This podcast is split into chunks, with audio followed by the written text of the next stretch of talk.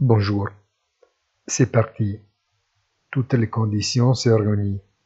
Même si la Fed pouvait jeter de l'eau sur le feu, et en confirmant la hausse des taux directoires d'un demi-point et une intensité plus faible pour les prochaines, elle aurait l'occasion d'alerter les marchés que les problèmes n'ont pas encore été résolus.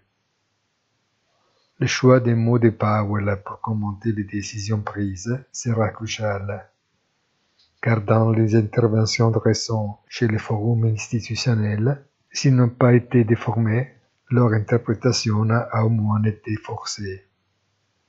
Ce ne serait pas une touche écossaise de toute façon, mais un appel à la prudence. Bonne journée et rendez-vous sur notre site easytradingfinance.it.